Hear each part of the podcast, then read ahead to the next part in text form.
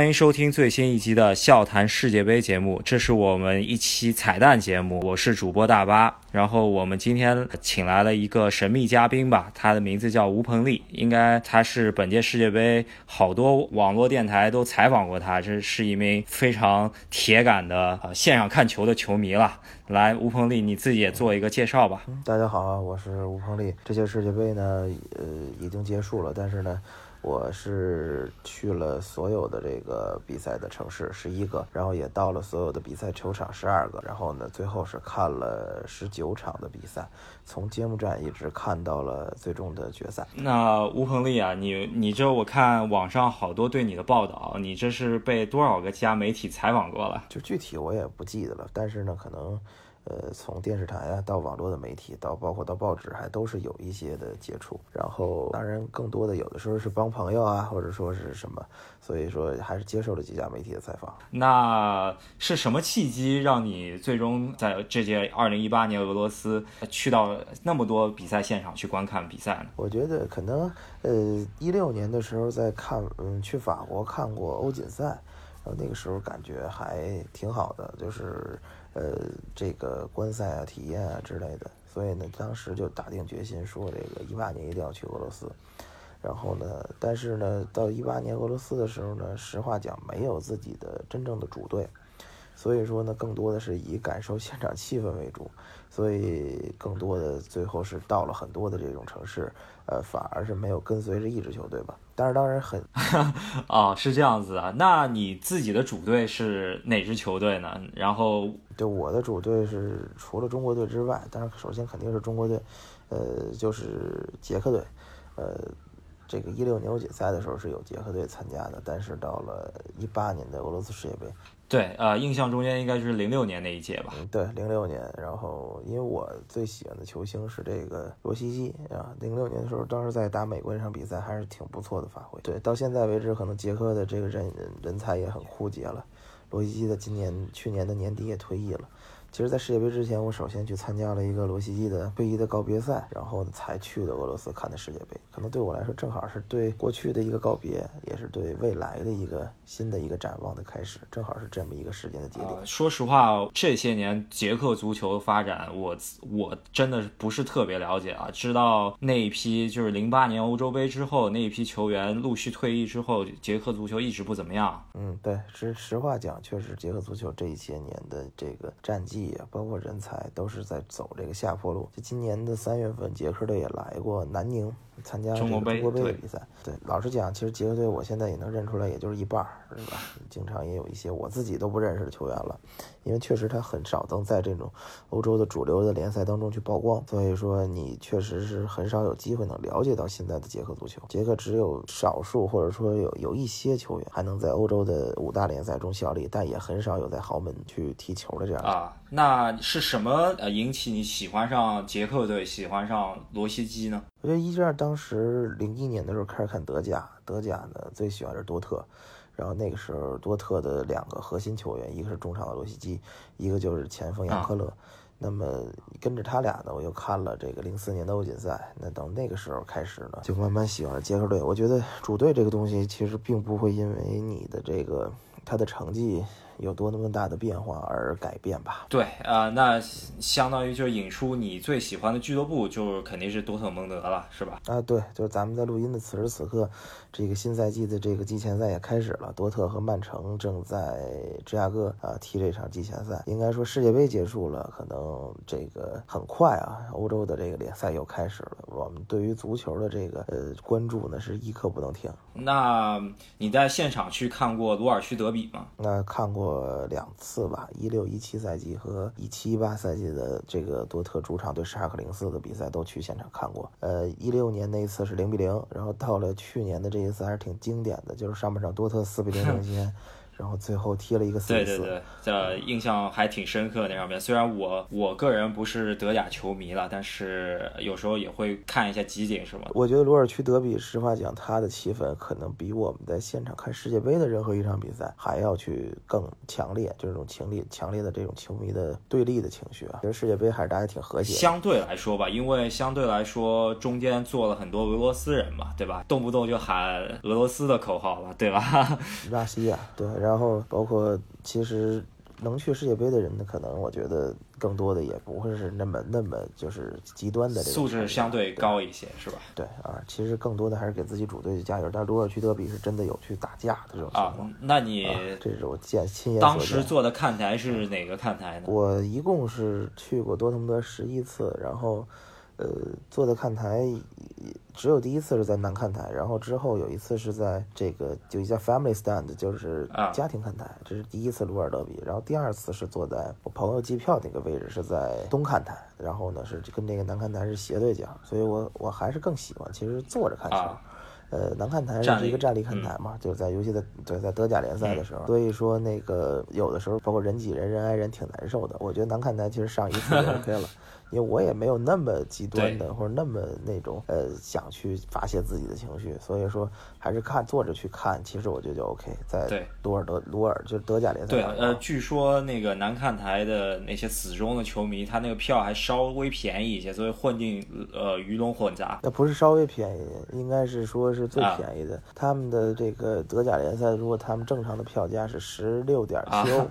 那基本上就吃顿饭的事儿。别的，对，你在别的位置可能有个五六十欧的这么一个价格。当然，德甲的票价这么来看真的是很便宜。你也知道，这次世界杯的票价是非常大的。呃，相对来说确实是比较昂贵了。那既然说到票价了，那你一开始我我了解到，好像是不是你一开始没有打算去十九场那么多的？啊，对，最早是只从四分之一决赛开始看。如果按照现在就是最终的对阵来看，是从巴西队对啊比利时队的那场比赛开始看。就喀山的那场，然后呢，这是最早的安排，七月五号走。然后呢，后来一改再改，然后说想多看几场球呢，先改到了六月二十七号去看法国对丹麦那场是第一场。再之后又说北京其实有直飞叶卡捷琳堡的航班嘛，所以当时想说改到六月二十号看呃秘鲁对法国的那场比赛，这是第一场。然后呢，因为去参加罗西基的告别赛，这样六月九号他的告别赛离世界杯就很近了。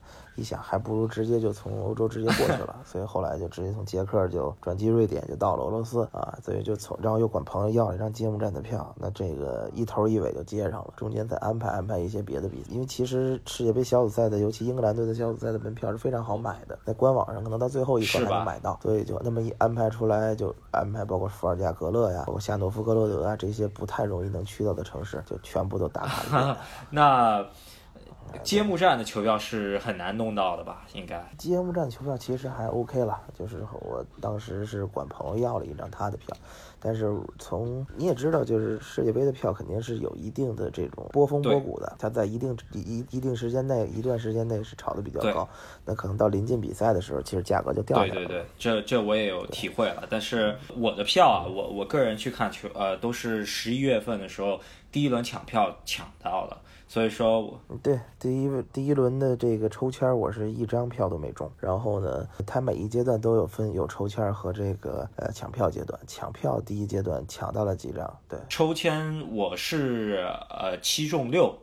呃，我不知道你你为什么完全没中啊，可能运气不太好。你是抽了哪几场比赛？抽的就是四分之一和这个半决赛加决赛吧。那是五中零，可能是。可可能就是七中六，你哪场没中？就是决赛没中。但你后来就是决赛没看，对，因为我当时就就觉得，如果巴西不进决赛，我是不会去看决赛的吧？对，我觉得决赛球票稍贵了一些。对，因为是你明显能感觉到，就包括对比一下一六年欧锦赛的这个票价。呃，世界杯的票价确实是定的原价就非常高，所以到半决赛的时候，呃，尤其是比利时对法国那场球，到最后很多人是折价买，甚至不到原价的这个价格就就卖了。对，这这个球票对于我来说，就是相当于十一月份我把整个行程就基本上都定下来了。定下来了，对，其实早定行程是有好处的，就是包括酒店上，包括通勤，你坐飞机上是很便宜的。其实。呃，正常情况下，俄罗斯在俄罗斯境内去飞，去坐火车都是价格不贵。但是如果你到了临近世界杯的时候再去订，就很价格很高了啊。OK，那说一下这一次俄罗斯世界杯整体的气氛，给你感觉怎么样？这气氛还好，就是我我昨天特别有有意去查了一下那个 Wiki。就是维基百科，呃，俄罗斯世界杯的好像是每场的上座人数是自零二年世界杯以来是最少的，是吗？啊，对，就是少于就平均的每场人数是少于德国世界杯、少于南非世界杯、少于巴西世界杯这三届世界杯，仅仅是比零二年的韩日世界杯人要多，所以明显感觉到其实还 OK，但是呢，我不知道是不是因为国人太多的原因，其实氛围你觉得是不是也也很一般？呃，就尤其到了淘汰赛阶段，就是人其实氛围挺一般的。对，呃，也特别是。是你比方说瑞典对瑞士那一场比赛，我觉得就可能稍微听到瑞典球迷有一点小，对啊，瑞瑞士球迷感觉就完全没声儿的那种。可能整个比赛除了决赛我没去之外啊，就后面的四强、八强战，我去到现场的比赛，最好的一个气氛还是巴西队的巴西队比利时那一场。有南美球迷还是对有南美球迷就是不一样，但是就我觉得其实世界杯。真正最好气氛的比赛还是这个小组赛，然后到了后边呢，由由于一个是对阵的不确定性，就有些人需要去临时买票，或者说像你这样的行程提前定好了，那比如说即使巴西队踢到了某一阶段，假如踢到决赛，可能你也看不了了。对，所以说越到后气氛是越差的。但是呢，又去对比一下，比如说之前去看巴西的巴甲联赛，去看智利的联赛，包括在欧洲去过很多的球场。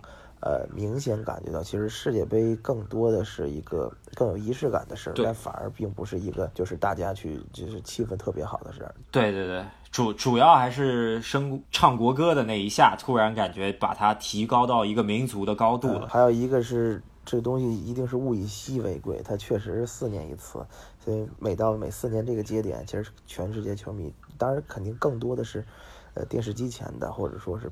通过各种媒体去关注到世界杯，这是全世界关注的一个事儿。但是说到现场的氛围，我觉得实际上是跟平时的联赛是没法比。这倒这个我同意啊，但是毕竟四年一次，能够去到现场就是一一个荣幸了，对不对？对，无论对于我来说，对于很多人来说，肯定是世界杯是完成了自己的一个梦想。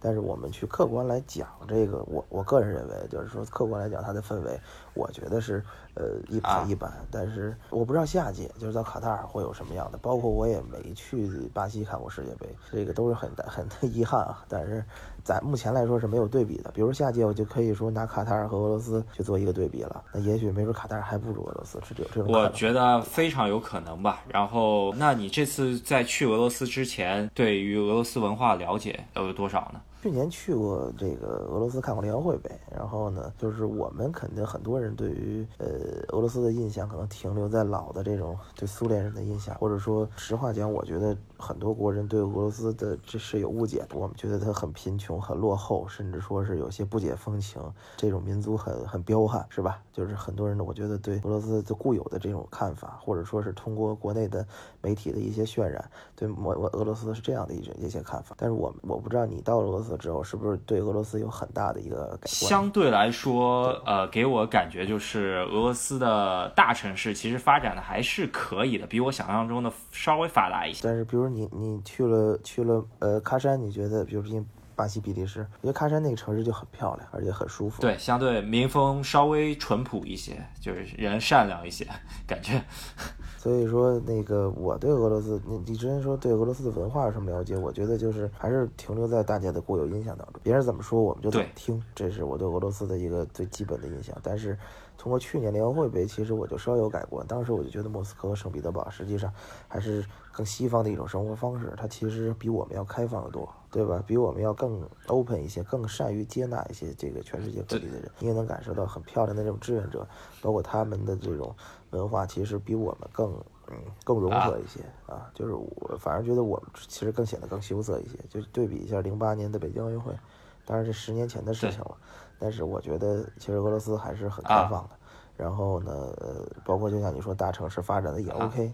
当然也有一些城市说，也因为经济衰退也好，或者说人口的减少也好，是显得有些破败。但是俄罗斯人还是很尽他们的所能，把他们最好的一面呈现出来的。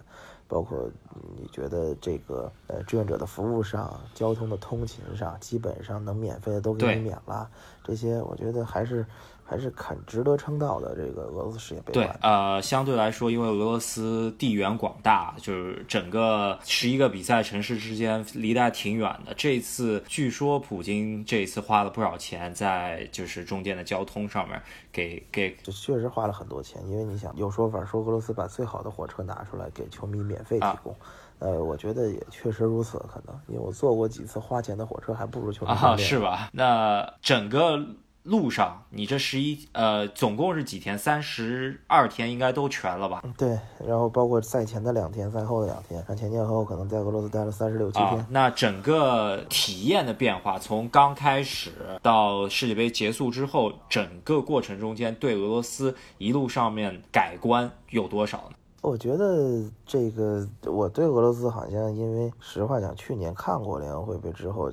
所以我对这俄罗斯挺有信心的，就是从一开始我就挺有信心的，能办好，也也最后应该是俄罗斯不辱使命，或者说他们确实办的。对，我觉得这一届世界杯还是出其意料的好，这就就不像说我觉得没有什么特别大的改变，就对俄罗斯态度，但我是比较欣然的去接受，或者比较享受这届世界杯的。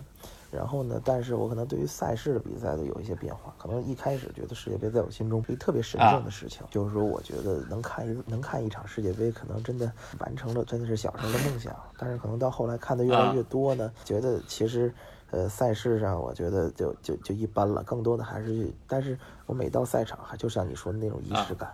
因为那是世界杯的赛场，每一道赛场还是会显得特别兴奋。有可能我们静下来，包括到现在，我会说也就那么回事儿。但是你让我再让我去做一次选择的话，我可能看的还不止十六场，我会尽量能看得更多。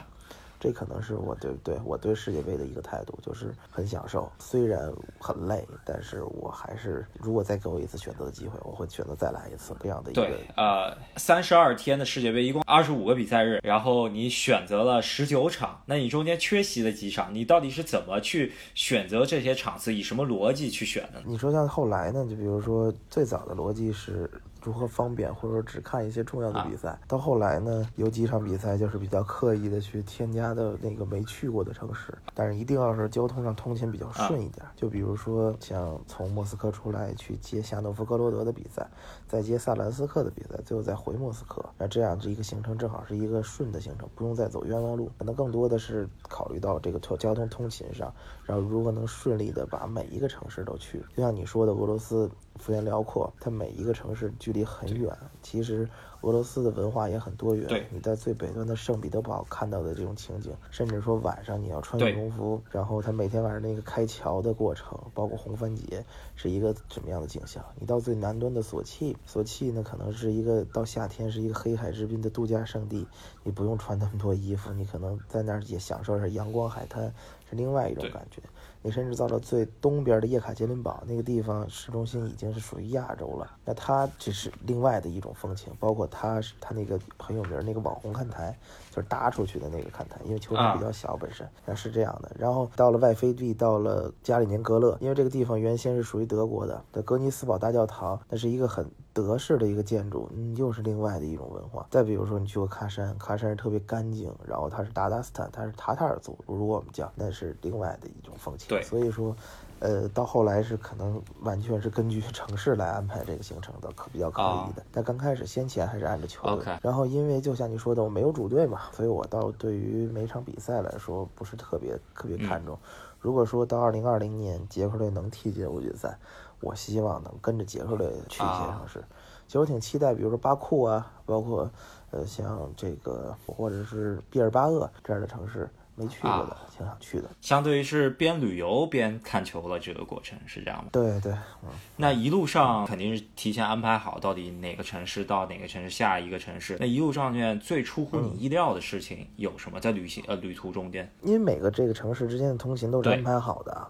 实话讲，没有特别出乎意料的事儿。但是呢，比如说，呃，从这个叶卡捷琳堡回莫斯科的这个二十七个小时的球迷专列，印象挺深的。跟球迷，跟这个秘鲁球迷，跟法国球迷。在一起，这个，呃，尤其是秘鲁球迷，因为他们南南北载歌载舞啊，这个球球迷专列的准餐车上也会又唱又跳的，还是挺有印象挺深的。包括到这个喀山到萨瓦拉之间的这个球迷的大巴，印象也挺深的。就是就是我跟你相遇的那个大巴是吧？包括就是俄罗斯的火车，我算过，我有一百六十八个小时在火车上，那整整一周的时间。那就俄罗斯你待了四周，四周多的时间，有一周的时间在火车上。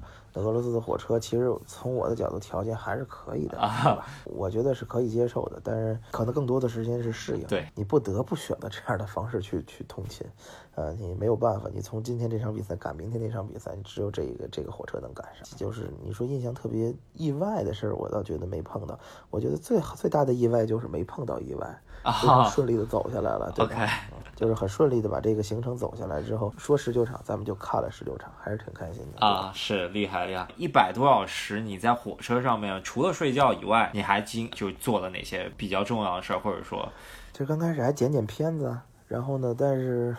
你说睡觉，二十七个小时好像不能完全是去睡觉了，可能我在火车上洗过澡，然后吃吃饭。其实剩下时间能尽量的休息就尽量休息，因为你也知道，在俄罗斯公共交通不是很方便，能在火车上躺一会儿啊，能休息一会儿，是一个很难得的。一百多个小时，多数时间在睡觉，如果不能睡觉，也尽量在床上赖着，这样能让他能让那个能得到一个相对充分的休息。那火车上的室友都是随机出现的呗？呃，会有。就像你说的，对，确实是随机出现的，但是也有这个呃朋友一起走过的这种这种情况。比如说我在火车上遇到过，呃带着孩子来看球的日本大妈，包括遇到过秘鲁球迷，秘鲁球迷送给我一件秘鲁队的球衣，哇。然后呢，包括还有更多的是俄罗斯人。我记得从那天俄罗斯击败西班牙的那场八分之一决赛，整个的这个车厢都沸腾了，大家都很兴奋，也尤其是俄罗斯人。那肯定就是 Russia 的口号更是喊的响啊。对对，那是肯定的。然后还有的时候，有的时候跟中国人一个车厢，那就聊一聊这一路上不同的这个看球的经历，挺有意思的。那你火车上确实是随随机出现。那就是你觉得哪哪两个城市之间，或者说是哪场比赛和哪场比赛中间，是你最难去赶路的这这个经历？我觉得是那场，就是因为想，呃，如果说没有那个红番节的那一段经历的话呢，可能我去夏诺夫哥罗德还挺顺的，呃，就是 M 三十。然后呢？但是因为去了红番茄，所以呢，夜里等于一宿没睡。早上五点半从圣彼得堡先出发，坐高铁回莫斯科啊，然后立马又赶到这个另外一个火车站，就奔夏诺夫格罗德。那场比赛是下午三点开始的，我到了夏诺的火车站已经是两点四十三分了。哇，那离开球就十七分钟了，然后一路狂奔就冲到球场。那时候开球可能也就五六分钟的样子，然后所以那一段可能是相对比较难的，就是可能会耽误了几分钟的比赛。你要这么说，其实十九场没看。全，看了十八场多，对吧？这中间是你没安排好呢，还是说是？不是，是当时唯一的那么一班能赶上的，就是那那一班火车了，没有别的方式能能能赶上，只提前就知道了，只只能是会稍微耽误一点啊。那给这届世界杯俄在俄罗斯举办打一个十分为满分的分数的话，你觉得你那肯定是十分啊？你之前一四年巴西世界杯和一零年南非世界杯有去到现场吗？没没有，但是我去巴西看过去，世界杯是第一次，所所以说俄罗斯是第一次。就像我最后决赛，我说决赛可能以后还有机会去看啊，但是第一次只有这么一次，一生只有一次，这个只这个对于你世界杯的初体验啊，人生的初体验肯定是最美好的，尤其在这这样的一个年龄，可能你对于这个世界可能还是更更多的抱有是希望更多，可能到了我觉得年龄再长一些，尤其你的激情慢慢的消磨掉之后。你可能对于足球的态度慢慢都变淡了，对，所以说在这样的年龄，你肯定是我我很开心，就是在俄罗斯能够赶上这样一届世界杯啊。如果说十分是满分，我肯定会打十分，因为我就是说，肯定路上会有一些不太愉快，但我相信，呃，就是更多的这种快乐，包括对于俄罗斯美好的记忆，会更多的留在我的这个留存在记忆当中。但是这些不愉快慢慢就会淡忘。如果是十分，俄罗斯不管是组织上，不管是呃，什么呃，氛围上，就即使说说不如欧洲的联赛，但是我也是。呃，满分是是十分啊，所以说这十分里面是掺杂着个人情绪的十分，情感当然肯定是肯定参加个人情绪的。我觉得每个人去打分是不一样的，那你可能像输球队的球迷，可能那就是零分，都是有可能的。